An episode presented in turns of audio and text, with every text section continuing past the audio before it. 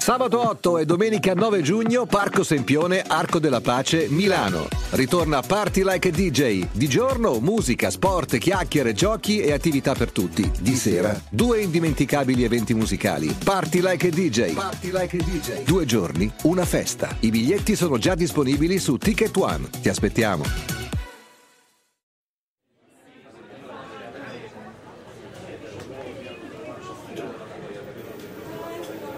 Gli utenti inglesi di Google, che fino a qualche giorno fa chiedevano proprio a Google se avessero potuto almeno interrompere l'autoisolamento a seguito di un test negativo dopo un contatto accertato con un contagiato, si sentivano dare una risposta sintetica, affermativa, sebbene con un invito ad approfondire sul sito del Sistema Sanitario Nazionale.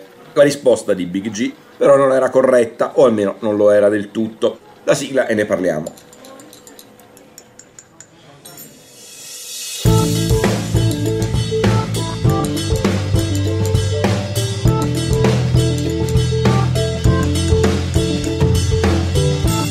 Effetti, secondo il eh, Ministero per la Salute inglese, chi è informato dal sistema sanitario attraverso l'app di contact tracing di essere entrato in contatto con una persona contagiata deve restare in autoisolamento per 10 giorni, a prescindere dal risultato di eventuali tamponi effettuati in questo intervallo di tempo, per tenere conto del possibile periodo di incubazione del virus. Google, nel tentativo di fornire ai suoi utenti un'informazione sempre più semplice e immediata, utilizza non da oggi e non solo nel caso del Covid un sistema che raccoglie le risposte alle domande più ricorrenti dalle fonti originarie, le riassume e le propone ai suoi utenti, indicando la fonte di provenienza e invitando, anche se forse in maniera non sempre chiara ed esplicita ad approfondire appunto all'origine. In questo caso gli spider del motore di ricerca o i suoi algoritmi però hanno sbagliato e sintetizzato troppo. Il Ministero della Salute, informato del problema, lo ha segnalato a Google che lo ha risolto. Non è tuttavia noto il dato di quanti utenti del motore di ricerca, prima che il problema fosse risolto, abbiano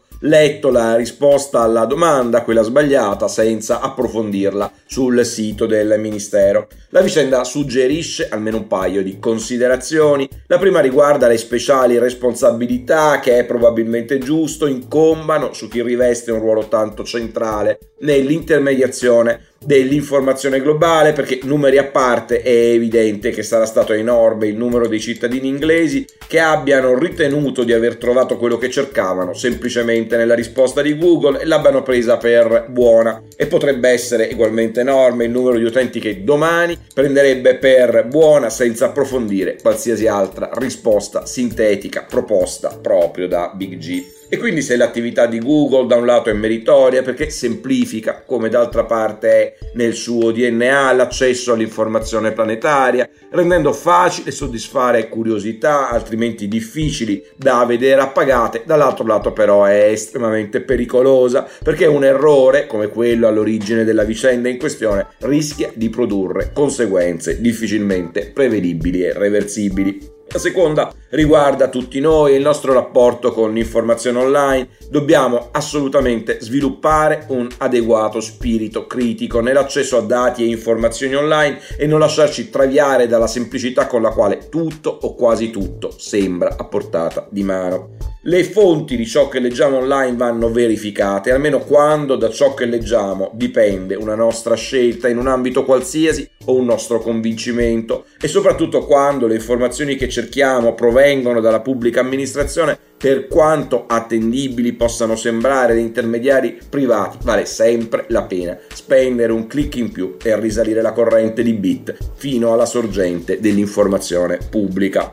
Non c'è, probabilmente non ci sarà mai, nonostante gli sforzi che si stanno facendo e si faranno per migliorare la qualità dei dati, delle informazioni, delle notizie online e combattere la disinformazione, una soluzione più efficace per prendere il meglio dal web e limitarne i rischi, ineliminabili comunque in maniera integrale. Buona giornata!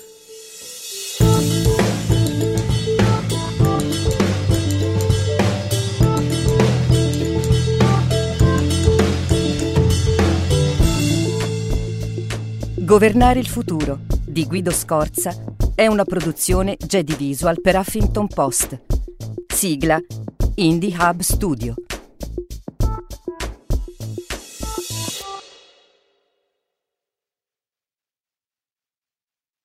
Sabato 8 e domenica 9 giugno, Parco Sempione, Arco della Pace, Milano. Ritorna Party Like a DJ. Di giorno, musica, sport, chiacchiere, giochi e attività per tutti. Di sera, due indimenticabili eventi musicali. Party Like a DJ. Party Like a DJ. Due giorni, una festa. I biglietti sono già disponibili su Ticket One. Ti aspettiamo.